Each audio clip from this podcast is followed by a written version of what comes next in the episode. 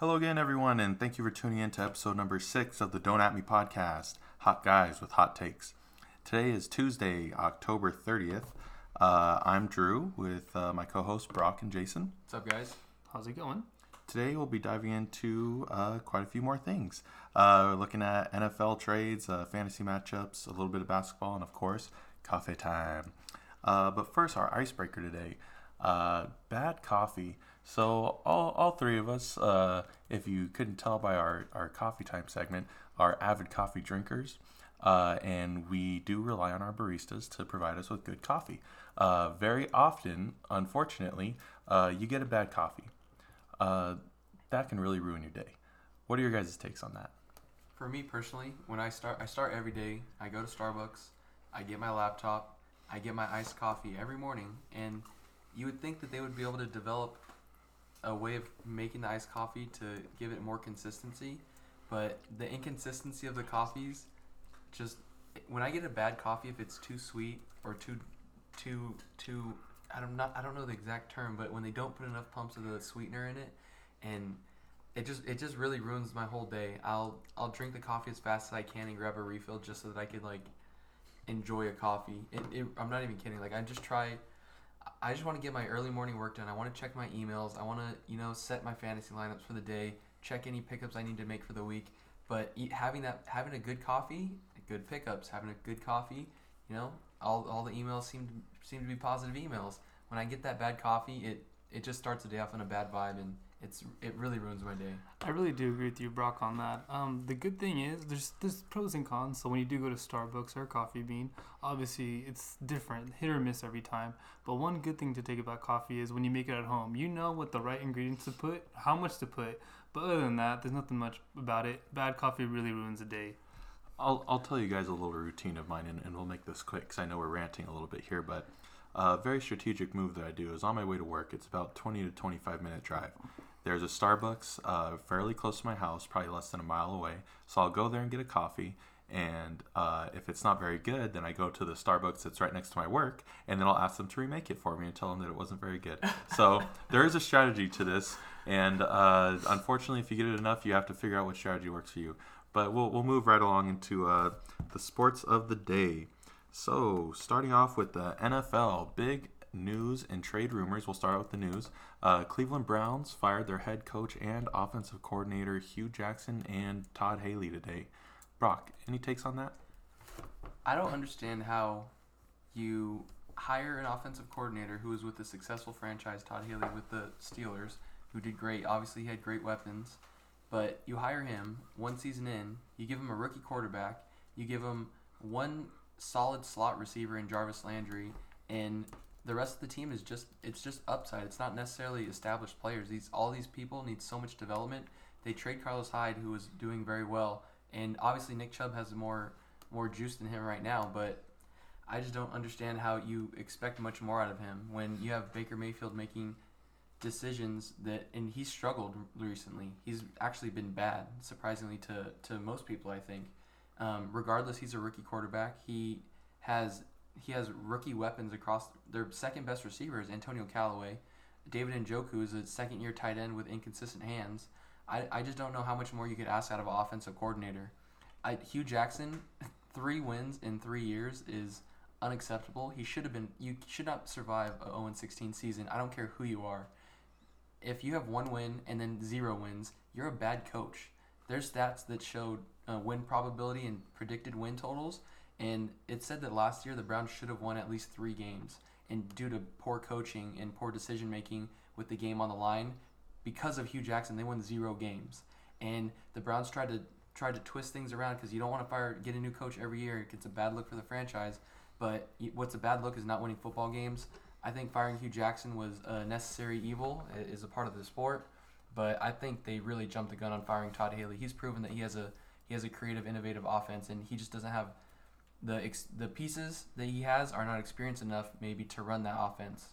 Jason, do you think the conflict, the reported conflict between Hue Jackson and Todd Haley had to do with the firing? I feel like that's the biggest thing. Uh, Jimmy Haslam's all about setting a standard of good ethics behind his team. Obviously, if you have dysfunction like that, the team's not going anywhere. So I feel like that's the biggest takeaway from there. Because of Hue Jackson and Todd Haley's disagreements, it led to both of them being fired. However, I was a big proponent of Hue Jackson going to, to the Browns and having some influence in winning. But as you can see, my, my takes about that were wrong. 0.088 percentage of winning the last three seasons. That is horrendous. Terrible. Nothing nothing much you can say about that. All right, we'll get into the trades now. So uh, the first one that, that kind of went down that caught our, all of our attention was the Demaryius Thomas to the Texans. Um, next, we had uh, Golden Tate going to the Eagles. Uh, Dante Fowler going to the Rams to add to a stacked team already. Uh, and then Ty Montgomery, uh, after that big slip up against the Rams on Sunday, uh, gets traded to the Ravens. Uh, let's start off with Demaryius Thomas and maybe some potential fantasy outlooks on it. Um, what, what do you guys think as far as uh, his value going forward? I think it was a really interesting trade. Obviously, they made this move with coinciding with Will Fuller being put to the IR with the torn ACL. There was actually rumors in the offseason of this being a Dez Bryant's uh, Dez Bryant spot, and they actually have the offense where they use that that larger receiver in the slot. So that would have been Dez Bryant role, and at this point of his career, uh, Demaryius Thomas really fits that as well. He's a good route runner with poor hands, but running those shorter routes, uh, easier catches the hand, easier passes to catch, and you have a great quarterback in Deshaun Watson who who moves around a lot. Demaryius Thomas is obviously a big target. I think he's a legit 6'5", 220. Um, I think it was a it was a. They also don't have a tight end of consequence. Stephen Anderson, I think, is their number one tight end right now. Um, Ryan Griffin plays a little tight end for him as a, in a blocking role, but I think it's Demaryius Thomas could uh, do do okay in this role. Obviously, he's not going to eat with, you know, uh, D Hop on the outside, who's going to get most of the targets. But I think it I think it was a it was a good move, and it was a move saying that we want to win this year. Demaryius Thomas is a free agent after this year um, they wouldn't pick up his contract because it'd be north of fifteen million dollars, and that's what happens when uh, you're with Peyton Manning and win a Super Bowl. But um, I just I, I think it was a good move. I I feel like it works out both for both teams. Um, D Hop, it's gonna be a nice setup with D Hop, Deshaun, and uh, Demaryius Thomas. Uh, it's gonna be kind of like a smokescreen. You don't know which guy to guard. Um, it also helps out the Broncos if you don't like Cortland Sutherland or Courtland Sutton is gonna break out. I feel like he's gonna be potentially be number one there, and I, I feel like it works out. The trade works out well for both teams. All right, we'll move on to the Golden Tate trade, uh, going to the Eagles now. Uh, what do you guys think about his uh, progression or digression going forward? I think that they needed another pass catcher. I think uh, Alshon Jeffery has really come off his suspension and played really well. But Golden Tate has some of the best hands in the league. He's a great slot receiver, and I think that's just more of a another safety valve for Carson Wentz. He's a, the offensive line has actually struggled a lot this year. Their running game wasn't what it used to be.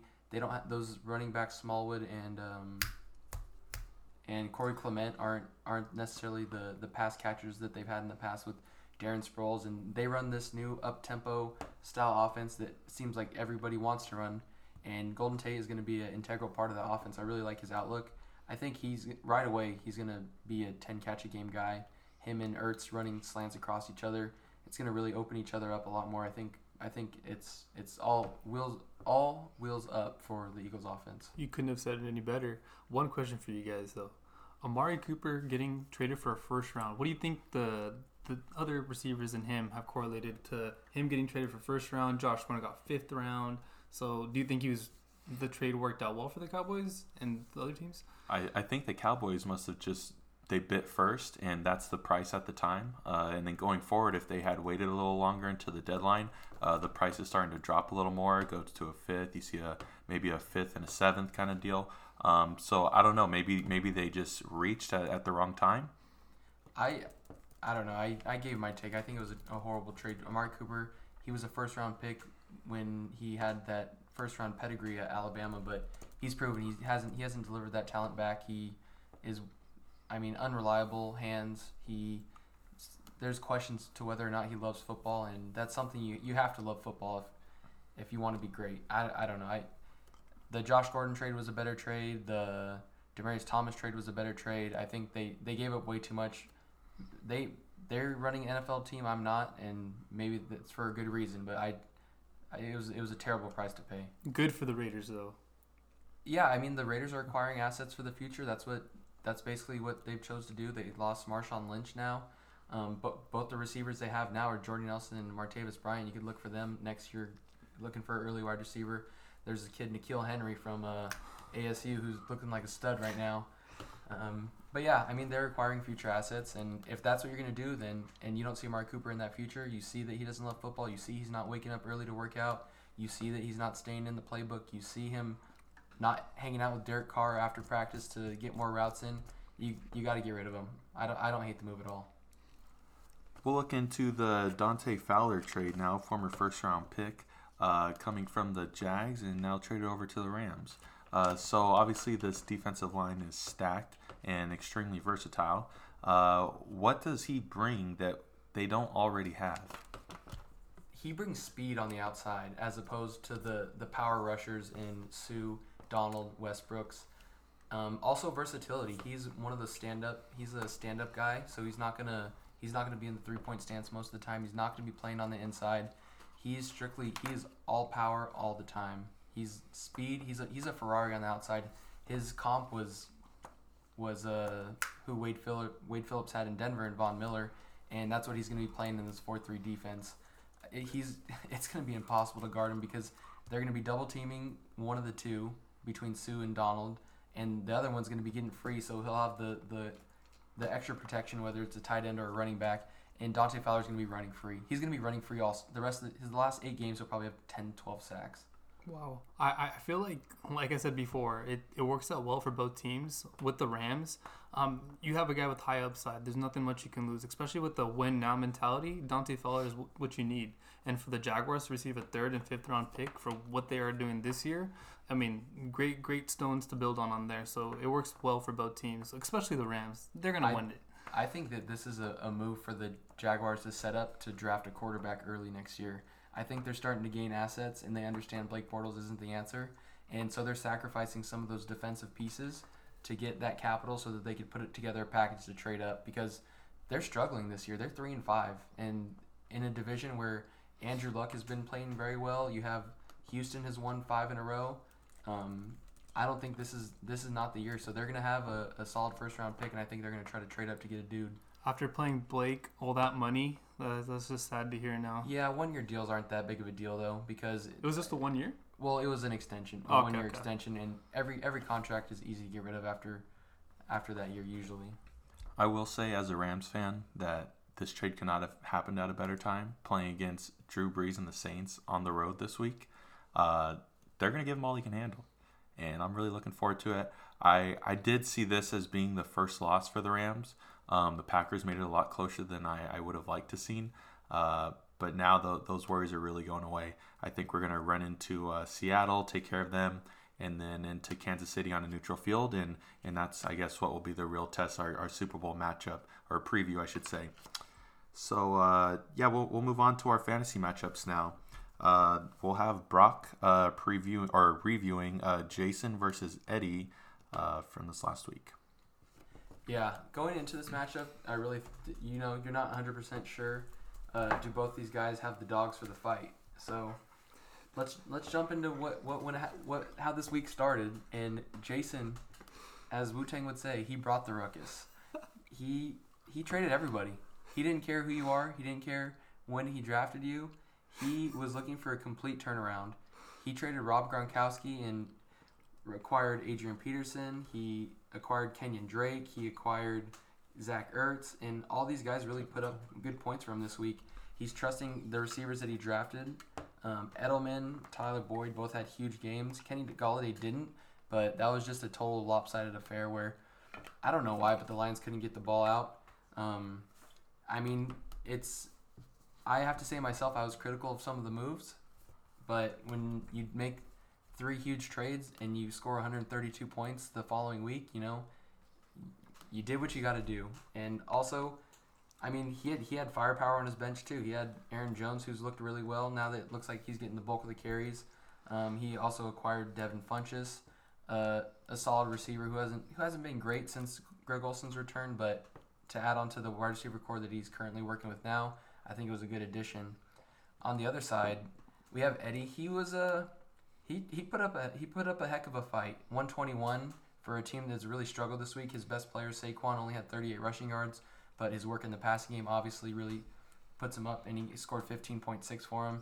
Marlon Mack as a as a spot start this week played really well, and his whole team did really well except Jameis Winston. Jameis Winston benched this week after throwing four picks.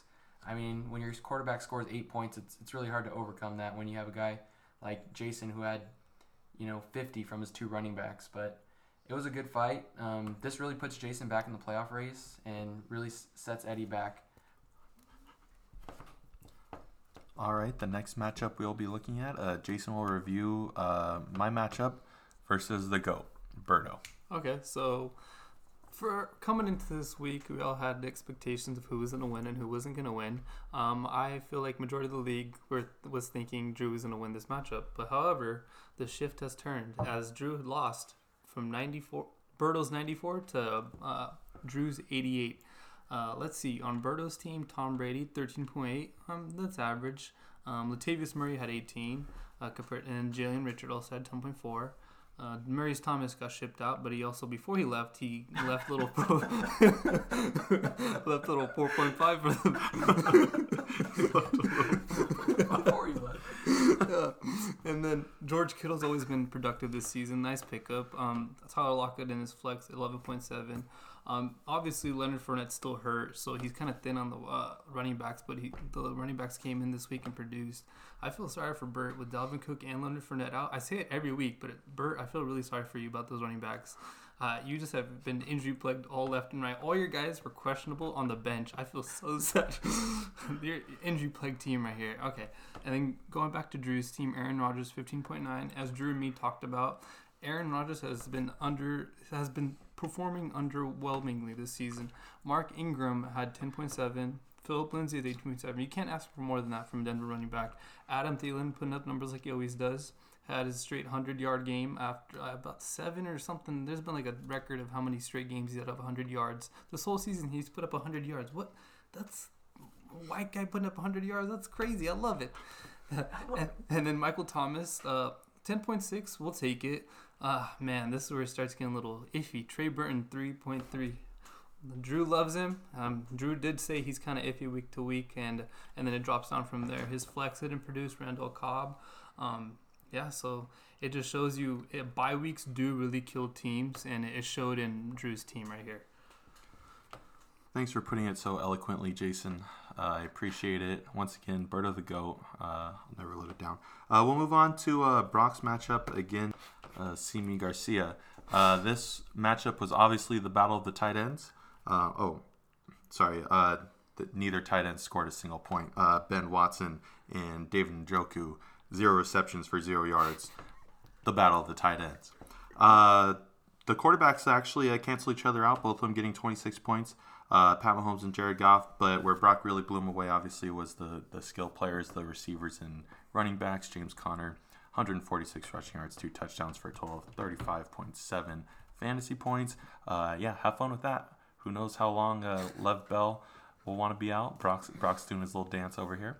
Um, so Odell Beckham finally showed up uh, with a 17.6 game. Uh, you'll take that from a horrible offense in uh, New York Giants. Uh, Stefon Diggs showed up again with uh, 22.9, and that's kind of what it was there. Uh, Alvin Kamara did his thing with 23 points, um, and then Marvin Jones really, really excelling there. I'm sure Christian's happy having Marvin Jones uh, after that Golden Tate trade. I'm sure the, the volume's only going to go up. Uh, doesn't look like we missed. Oh, no. On the bench, L- Lamar Miller had a great game, uh, 19 fantasy points, but you still started the right people. So, oh, I guess Kerryon Johnson only had 12 points, but you know, you still did good. Brock, highest score of the week, 152.9 points. By 20 points, not even close. Uh, okay. Uh, and uh, imagine if your tight end did something. I know. Jeez. Oh, wow. Zero points out of my tight end. How Who about has that? Uh, who scored the most this season? Was it Christoph? Was it Bobo? It's at Christian right now. Right? Was it Christian that scored? Christian, So think far it's Christian. 184. Wow. Yeah, so uh, yeah, Brock now tied for first place with Christian, right? Yeah, so uh, I'll take on Christian this week, so I'm sure Brock's rooting for me heavily. Um, all right, that'll do it. Oh no, no, no, I'm sorry. We still have uh, Kevin versus Daniel uh, that we'll all go over here. Uh, you guys have that pulled up. Uh, I'll I'll jump into the the stuff surrounding this matchup. This is a good matchup between two guys that talk a lot of trash in the group chat, and that really that that makes this matchup more interesting than some of our own matchups for us. Me personally, I was glued to their game after after seeing that James Conner put up 35 points for me. I wasn't too concerned about my matchup after that, but I was I couldn't wait to see who was scoring for for Daniel, who was scoring for Kevin. You know, uh, it wasn't necessarily a high scoring affair, but it was two teams that put up two solid scores and. Um, they don't stop in the group chat, and that's something I really respect. This was the actual matchup of the tight ends. Jared Cook, 15.4, and Travis Kelce, 16.9. Obviously, you're expecting a little more out of Travis Kelce, but hey, uh, those are two solid performances. Uh, Drew Brees was only six point eight. I feel like that's what kind Wow, of what kind of killed. Yeah, definitely. I mean, Kareem Hunt performing seventeen. You know, one person that I thought went off this week, Jordan Howard. He didn't have any numbers like that this previous games, and he went up for twenty two carries for eighty one yards with a touchdown. I mean, do you guys think he's back in the in the in the rotation with Tarik Cohen, or do you think he's still losing his uh, spot to that? I mean, I think you got to take it with a grain of salt. They were playing against the, the Jets at home, I believe. So Yeah. um, Trubisky's really starting to find his ways too, though. So um, if he's if he's going to be the next big quarterback, then I'd want everything to do with that offense, including Trey Burton. Yeah, I think game script for this one really uh, set up well for Jordan Howard. And if you could if you could predict game flow, then I think you know which which running back to start. Obviously, this game, both of them had a good one. Tyreek Tarik Cohen only takes one play. Um, I'm I'm glad Kevin's gone to him as a weekly starter now. Uh, it's important to go with your gut, but yeah, All right, now we'll get into Bobo and Christoph's matchup for the week. Where are they? Pink Bunny, Pink Bunny, and David Johnson. Jason, did you like this matchup? it's a, it's a very good matchup. I feel like um, I, I was rooting for Christoph only because I traded him David Johnson, so I wanted to see how his team was going to do with Golden Tate and David Johnson.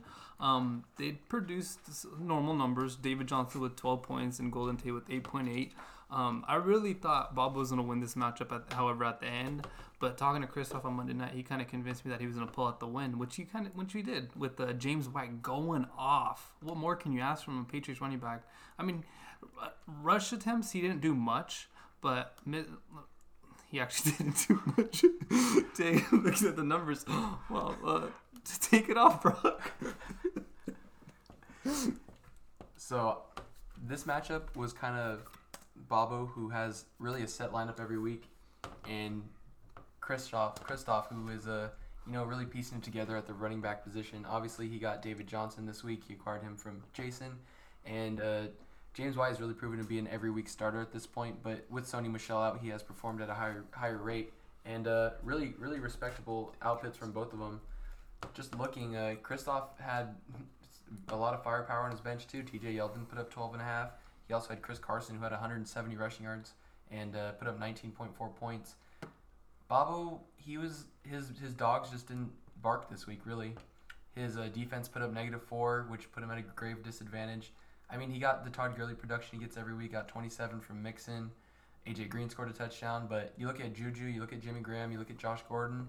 None of them, those three combined, only put up about 12 points, and then negative four from your defense. What about that? The sketchy defensive play against the Panthers at home.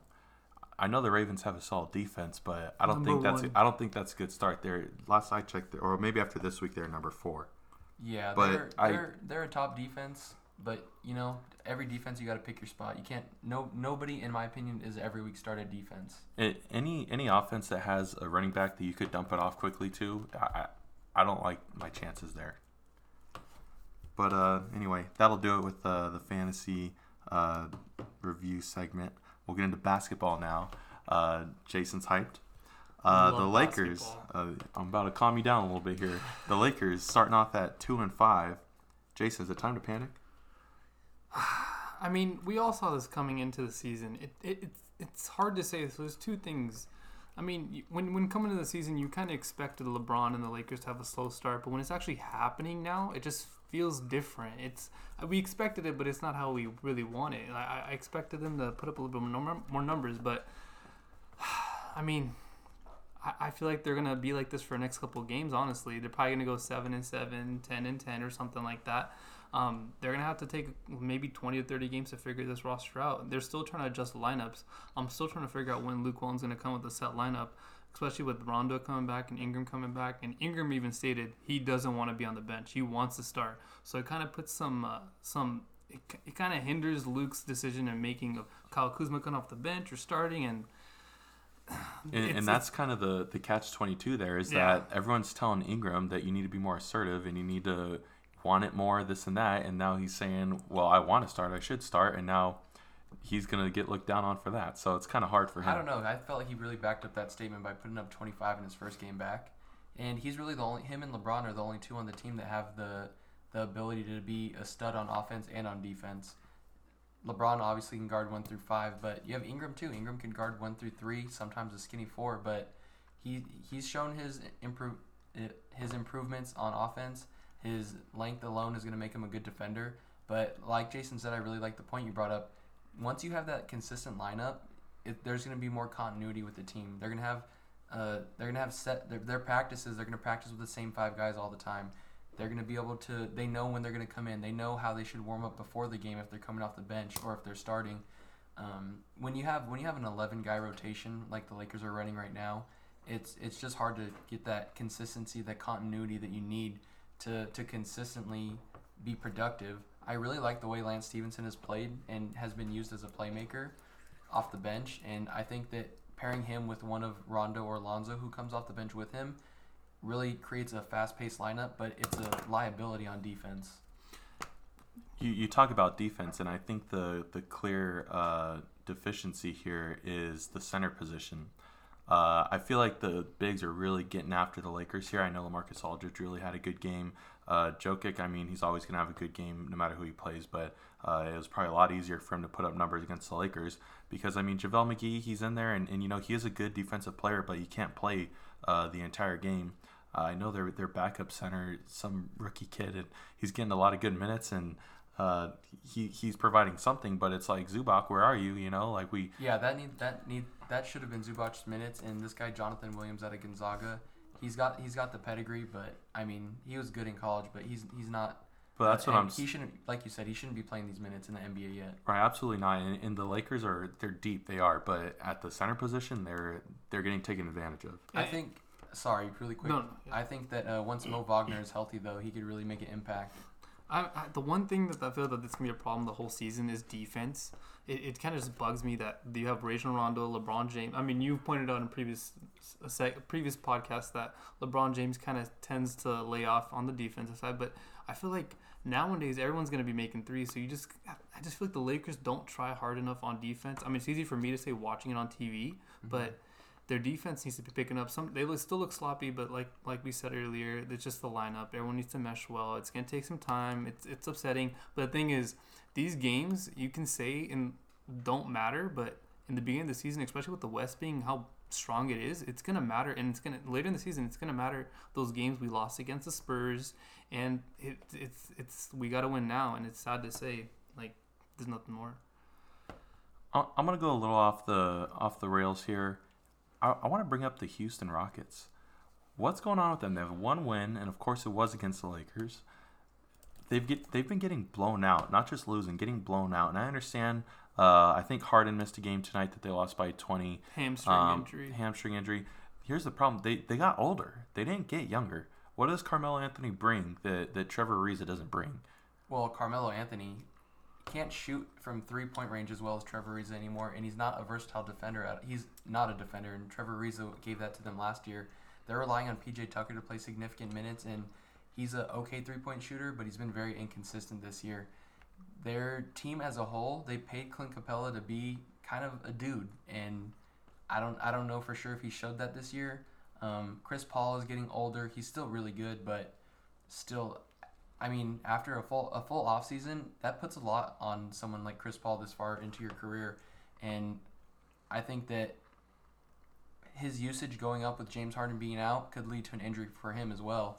This is just something that they tried. They outscored everybody last year, and you this is a this is a new NBA. These kids that are coming in, the rookies, second year, third year players, these guys are scoring just as much as as Harden, and I don't know. Is if Harden's not healthy and MVP style, they're gonna have a they're gonna have a tough game, tough time this year. Well, like we stated previously in the podcast, Luke Mamamute gone, Trevor Ariza gone. Yeah, like Brock Mamute, said, that's another one. these guys are defensive minded. With not having them there, who they gonna who's who's gonna stop Kevin Durant? James Harden isn't the best defender. All PJ they did was lose defense. Exactly, and I feel like that's the biggest. It's a people don't consider defense to be a big thing in the NBA, but all they consider is NBA shooting threes, uh, offense.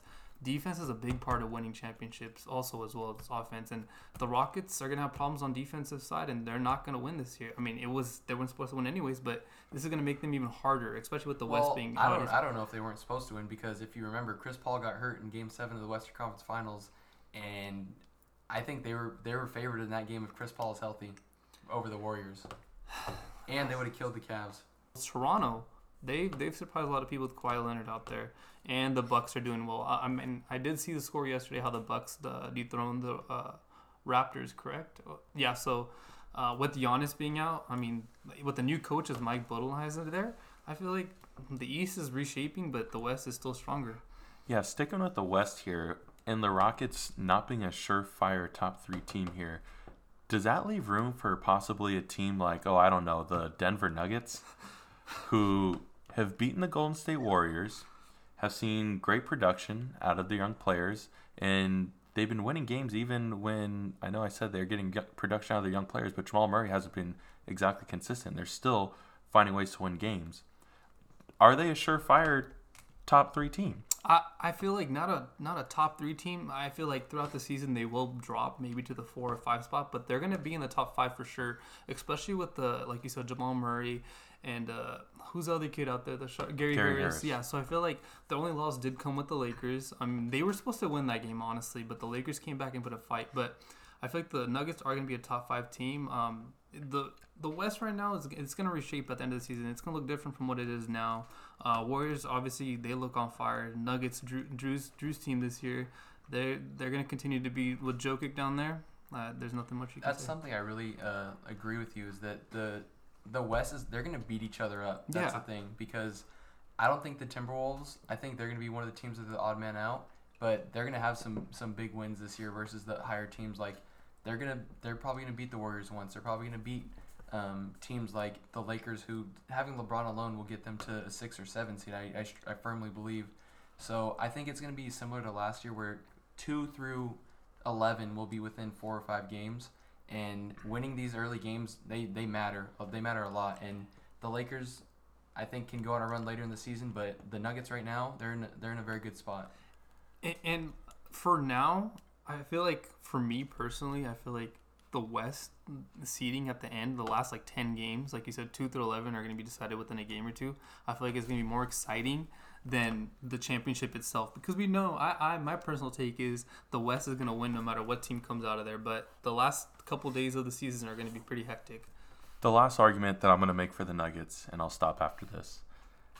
Another team that was supposed to be in that potential top three was the Utah Jazz, who we haven't seen anything special out of them. Donovan Mitchell hasn't done what he was last year. I understand the sophomore slump. Uh, Gobert is always an injury risk, and I, I question their depth. If, you got a guy like Joe Ingles out there that that's getting all those minutes and someone that could be really be a better reserve off the bench as a nice shooter, I, I don't know why why we think that they're so much better than the Nuggets when the Nuggets uh, their play style is, more tradi- or, or it's more compatible to how the game's being played today. yeah I think the Jazz first of all Joe Ingles was like their number one ball handler late in games in the playoffs last year and he was the one getting uh, Donovan Mitchell the ball late in games in the playoffs when uh, Rubio got hurt but I think I think that they have they have an interesting team but that's another team that they need to regain their continuity, the flow from last year. They were they had, they went on a late run. Um, they have a great coach in Quin Snyder. I I think I think they're solid. They'll be one of the teams definitely in there. I think there's they're a lock for the playoffs. Hard to say this early in the year, but they got dudes still. Yeah, uh, just one little thing I want to add into this uh, NBA segment is that the Kings are five and three. Um, I feel like it's a surprise. I mean, they got young pieces, but I mean, the season's still young. They'll they'll be at the bottom. They'll be like ten or eleven. So don't be excited on the Kings yet, guys. I mean, I- I hate to say it, but I really like De'Aaron Fox. I think he's going to be a legit player, and, I and actually like he has too. a lot of tools that could that I mean could make him an all star for sure. Um, I mean, you, you look at some of their younger guys too. You got uh, Nemanja Bjelica, who's really firing it up right now, taking away minutes from some younger guys. Um, and then, I mean, you got the old reliable Kosta Koufos. and give you a little 10-10 every I- once in a while. I got a question about the Kings. I don't know how close you guys have paid attention, but how how do you guys think uh, Buddy Hield's development has been this year? Because he obviously they gave up a lot for him, and they said he was the next Steph Curry, and they kind of put him up there as like the poster child of their franchise. I mean, I don't know a ton about Buddy Hield. All I know is that off the eye test is that the kid can shoot, and he could shoot off balance. He could shoot fade away. He's got the the nice Kobe step back. He's got everything. So do you think he has what it takes though to carry a team? Like No. I mean, I don't think right now, but do you think he could build into that? Well, if he does, I think it'd be more in a. Because I think he's already in his third or fourth year. I think he's more of a Jimmy Butler kind of player. Um, I, I don't know if he has that fire like a Jimmy. I'm talking more like when I, like comp wise, but I, I wouldn't say attitude leader wise. I mean, he's a confident kid and he, he's always spoke been well spoken. Um, but I don't I don't see really what it is in him that he that he has as a leader for like a championship winning team. I, I don't see. Yeah, I agree with you on that. I, I don't see him t- being that guy to take over and lead someone. Um, I mean, I don't know. I do I do think a guy like that is someone that you need on a championship He- team. oh, though, but definitely. I Like, just more of a six man, right? I mean, he could even be like the number two stud in a couple years, like the number two. Yeah. But I don't think he's the leader, the number one, the, Yeah. the guy. I, I really like Willie Cauley Stein's outlook. I Oh, think he could end up being a, a solid guy. defensive guy. I don't know how I don't know how people are really thinking about him after the first. I don't know if he was really on the radar after his first year or two, but recently, I know last year for sure you lit up the Lakers twice. Yeah, and but and then then like you said, I think we all really like De'Aaron Fox a lot. yeah, I feel like Marvin Bagley has a lot of has a tremendous upside, Yeah. becoming a better ball handler and you know, shooter in the yeah. future. Their rebuild is working. And I, I really like Harry Giles too, who was a who was more of a risky pick. Yeah. And then Justin Jackson is a good young shooter. I don't know. I think I think not this year, maybe not next year, but in three years, this team could be special. They don't forget about Z-Bo, guys. They got the bruiser down there. great, great court presence, and he could probably get you a dime bag if you need it too. One- One question regarding so the Pelicans, they're four and two. I feel like does this make Anthony Davis want to stay sign a contract extension with them since they're doing good? Man, I, I think Anthony Davis is the kind of guy that you dangle that supermax in front of his face, and he's like, "Yeah, I'll be the guy." Uh, and shoot, look at look how they did in the playoffs last year without Demarcus Cousins. They could build a team around this guy. They have some depth. They have uh they have Julius Randle as, as a new addition. Um, yeah, I, I think that that uh there's definitely some enticing factors to this for sure. Uh, for him to want to stay in New Orleans. All right, guys, you know what time it is now? Coffee time. We all know what we do here. Uh, talk about some segments. Don't necessarily have to be sports related. I think today everything is sports related. So we'll go ahead and stick with the theme. Uh, so I'll start it off here. Um, so if you could choose one athlete to teach you something from their sport, who would it be and what would they teach you? So I'll give you guys an example just so you guys kind of know what I'm talking about. So if I could choose any athlete from any sport to teach me like their signature move or something, uh, it'd have to be uh, Clayton Kershaw from Los Angeles Dodgers. So I um obviously I'm a lefty, so just like Clayton Kershaw, I feel like he could teach me how to throw a, a wicked curve. Oh wait, that's a Boston accent. I shouldn't do that. But um, yeah, I, I think learning how to pitch a curveball from Clayton Kershaw would make my life. Uh, if I ever had a make a wish, uh, hopefully I never do have to have make a wish, but if I do, it would definitely be that. The first problem with that is that I don't know if they'd give a 24 year old a make a wish opportunity. They choose the children, but there's Child at heart. there's there's an obvious answer to this. There's a clearly obvious answer to one of the most dominant athletes of all time, and it's it's Mike Tyson. I want I want Mike Tyson to show me the right hook. You you're you're in a bar in downtown Fullerton, and a couple guys walk up to you. You got the the tutelage of Mike Tyson behind your right hand, and it's it's a quick two piece, and they're gone. But if you have the arm of Mike Tyson, you're gonna need to register that bad boy as a weapon. Well, you're not yeah. gonna get away with just any street fight. Oh oh yeah, we're getting away with just a street fight. It's gonna be a one. It, it only takes one lesson. Maybe maybe you'll get the speed of Usain Bolt too. Jason, Uh, the mind guy is pretty pretty basic. I mean, not basic to everyone else, but to me, Kobe Bryant. I want to get that Mamba mentality. Can you even teach that? Do you think you can teach that? You you'd have- Unteachable. if you could live with him, in in the Alps, like he like he probably would. The only way he would probably train somebody, I believe he would be able to teach you. But man, Kobe, he's a dog. That that'd be hard to teach. I, I want to have that mentality where he wakes up at three in the morning with two hours of sleep or whatever he does. Never, never gives up. I just want everything. He, the mentality that if I had that killer instinct, game over. The world would be done. I'd be CEO of some company right now. All right, so now hopping into N- NFL trivia. So for this game, I'm gonna have six trivia questions. Um, all you guys gotta do is pick the right answer. It's pretty fun. Um, it's related throughout the whole NFL history, but I made it more current than uh, previous years. So ah, let's see. The first question is Which team features a helmet decal only on one side of the helmet? Okay?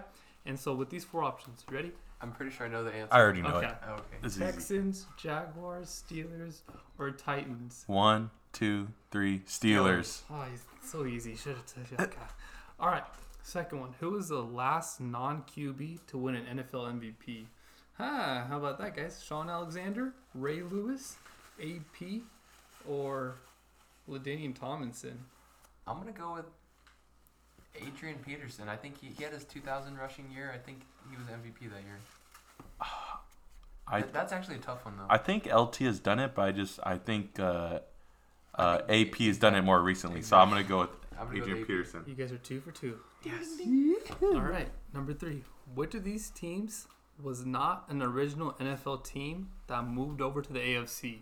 Browns, Colts, Raiders, or Steelers?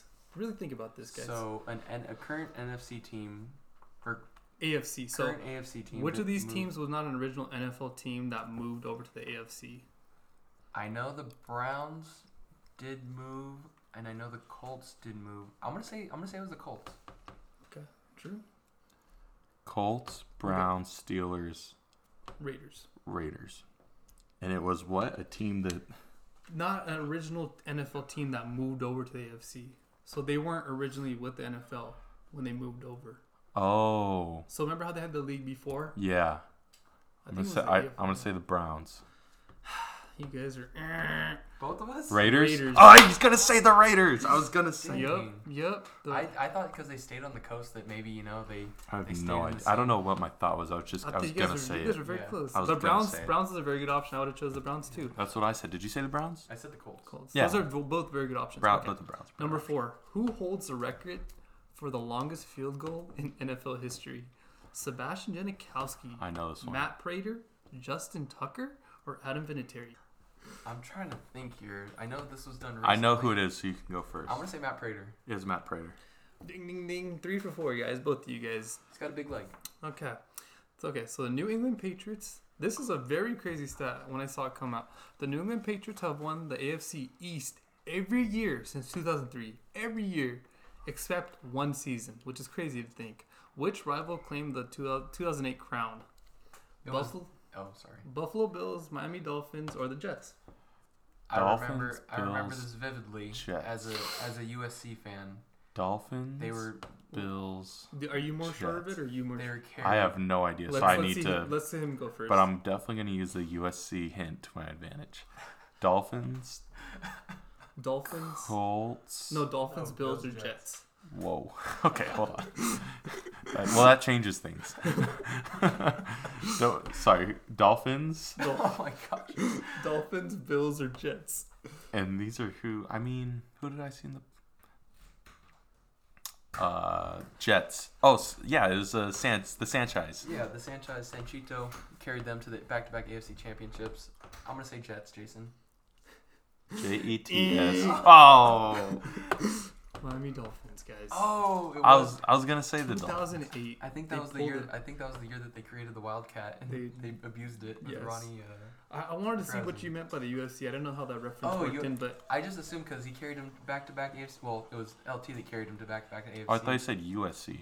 No, USC because Mark Sanchez. Mark Sanchez. Oh, the I didn't Sanchez. it Oh, I didn't even think about that. Yeah. Okay. Well, you guys are. Uh, let's see. You guys missed think- two so far. Three think- for five. Three for five so far. Yeah. Okay, so we got one more. You guys are both tied though. So that's the last one. Okay. Who had the highest passing rating in 2008 NFL season? I think that's a mistake. I think you meant for the previous season, basically. Oh, okay, so And so- 2017. Yeah, 2007 NFL season. So it's it's Russell Wilson, Aaron Rodgers, Drew Brees, Ryan Fitzpatrick, and this is based on like the passing rating, which com- is based on completion percentage, yards per attempt, t- touchdowns, and all that stuff. So I'm trying to think this through. Can a you little repeat the bit. question one more time? Who had the highest pass rating in 2007, the previous season? Last year? So I'm Yeah. trying to think this through. Ryan Fitzpatrick didn't play all that much. It was Russell Wilson that I have down, Aaron Rodgers, Drew Brees, or Fitzpatrick. So Fitzpatrick didn't play that much. Aaron Rodgers got hurt in the middle of the year.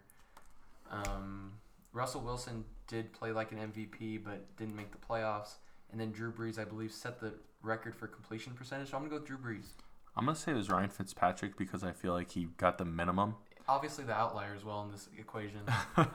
so It is Ryan Fitzpatrick. I knew it. and I, that I wouldn't chalk. You would Yeah, guess. I was very surprised to see that stat. so that leads Drew with the W for this NFL trivia this week. Thank you very much. Thank you. Thank you. All right. The last game we'll get into is a little uh, NBA stats. So we're gonna do uh, just the top ten. Uh, do you guys want to do points per game or total points? Top ten, and you guys get. It's, four strikes. It's your game. Make the game. Yes. All right. Let's do uh, total points. Okay. You guys get four strikes. Okay. I like these games. Give us. Are you gonna give us hints after the each each miss or no? Well, it depends how bad you guys do. Okay. Go go right ahead. All right. bro. What cat? Give me a category. I said points. oh, Total points. Oh, I That's you why I asked you. You want to do we talking- average or do you want to do total? fantasy. No. Okay. Sorry. Total- no, total points. points. Total NBA. Points Regular scored. points I'm gonna go with the Damian Lillard. He dropped a 40 piece back to back weeks. Oh man, Brock. You guys go with the obvious. Let's get the I- I obvious. know up. this one. Strike one. Oh, What? he's ranked fifth. Oh, okay. So take this strike So- back. I, I apologize. All right. He dropped 40 back to back games. Hey. That was a good guess. I- I Heck got- of a guess. Okay. So next right. one I apologize. is uh no not the not the most crazy guys. Zach LaVine. He's been putting up numbers. What? Number six, Zach LaVine. Are we going for top 10? Yes, Top sir. ten. Yeah, yeah. Okay, so um, now I'm gonna go with Steph Curry. Steph Curry number one. What? Number one, huh? Wow. He's yeah. He averages. he's been great He this averages year. thirty-two points He's a really game. good at basketball. Oh, I didn't. Oh, wow. Okay. My next one's uh, I'm gonna say Giannis. I mean, I'm thinking about all the top number ones. I out think he's missed some games, so that's gonna. He's seventeenth, so that's Ah. one strike. Okay, I was hoping Jason would just hit the layup here with Kevin Durant. Kevin Durant Oh number three. How did I not know that? Brock, Uh, you need to edit some dings in here or something. Yeah, okay. I know. I got, I'll figure that out. Is this is this the obvious one? Can you well, can I can I can I go with this one? Are we thinking the same guy? I mean, yeah, I'm pretty sure. Well, LeBron. Yeah, I was gonna say LeBron. LeBron James number seven. Okay. He's, yeah, he averages like 25. You're right. He's Like he's up there. okay. So, so what? Who do we got? yeah. what He number- averages 27, by the way. All right, so uh, we're missing the number two, the number four, uh, the number eight, nine, and 10. Two, four, eight, nine, Oh, 10. wow. Those bottom three are gonna be tough. Zach LaVine was a good one. Number to two is going to surprise you. a li- It, it won't surprise you, but you probably, he's not going to be the first guy you think of. Oh, I, I, I have a. Oh, Kemba Walker. Kemba Walker, number two. Ooh, Great that's a good- guess. that- I would never because guess he put that. up 50 and. But it's 38. not surprising when you hear it Yeah, because exactly, he's all exactly. they got. Yeah. Um, next one. I'll, I don't know if this is it, but I'm gonna go. They're doing really good this year. Kawhi Leonard, even though he's missed some games. Kawhi Leonard, number 11. God. Strike two. God, I, I don't have anything Oh, else you know in who's me. you know Man. scored a lot this year? DeMar DeRozan. Number nine. Oh, Great wow. guess. Oh, that's Great a good guess. guess. Yeah. All right, I'll tell you what. Number eight is gonna be tough, but yeah. Who'd you who'd you get right now, Demar? DeMar. Yeah. Number nine. Okay. So what are we missing now? So you're missing number four, eight, and ten. Oh my Four, god. eight, and ten. Four's Do you, not you want to easy. give us? Uh, How many Okay. what strikes are we on? Three or two? two strikes? You have four. Okay. So Okay. So maybe after we get our next strike. We'll Okay, number yeah. ask for- four. I'm trying to think of the guys that are balling out right Yeah. now. He's just on a good team. All right, I'll give you one hint. They're all on the east. The last three are on the east. Oh, okay. I'm, don't don't take that down. I, Don't I'm take- not. No. I don't that's know how not- he's been. I don't know how the Celtics have been. I know they've been bad as a team, but I'm not sure. All right, you guys are not gonna get number eight, but I'll just keep going. This is taking a long time too. just uh, well- give us hints. Okay, Yeah. uh, East. It's a team that w- made it to the Eastern Conference Finals last year. Jayson Tatum. No, So that's three strikes. think of the best player on on both teams. It was. Oh, I'm sorry. It was on uh, Philadelphia. All right, so Oh. Joel Embiid is number four. So, number ten, went was traded in the middle of last season from a West Coast team to an East Coast team. He he went from uh, nice weather to horrible weather. Oh, Blake Griffin. Blake Griffin, number ten. He put up 50. Oh, yeah, he put up did. 50, yeah. Okay, and number eight on the East Coast. On the East Coast. On the you East said, Coast, You said we wouldn't get this one. I you will not get this one. Want to see another hint, like another like. Um, he's a scorer. Oh, he's the number eight in scoring, and he's a scorer. He's number eight in scoring. Um, I think he just got signed to a new contract. he's a junior. junior. He's a junior. Father played in the NBA. No, not Larry Nance. I was about to say, I don't know. That's a very good guess. Man, I'm stumped. I'm not gonna Man, lie. this question is hard and far away. Oh, Tim Hardaway. Tim Hardaway Wow, he's, Jr. he's producing number out there. eight. Still, Number eight, guys. that was a that was a good game. All right, boys, that'll do it this time. So thanks, thanks again for uh, tuning in. I, ho- I hope you guys think we keep getting better because it feels like we do. I feel like we're growing every episode. Growing I every love it. episode. All right, sayonara. Peace.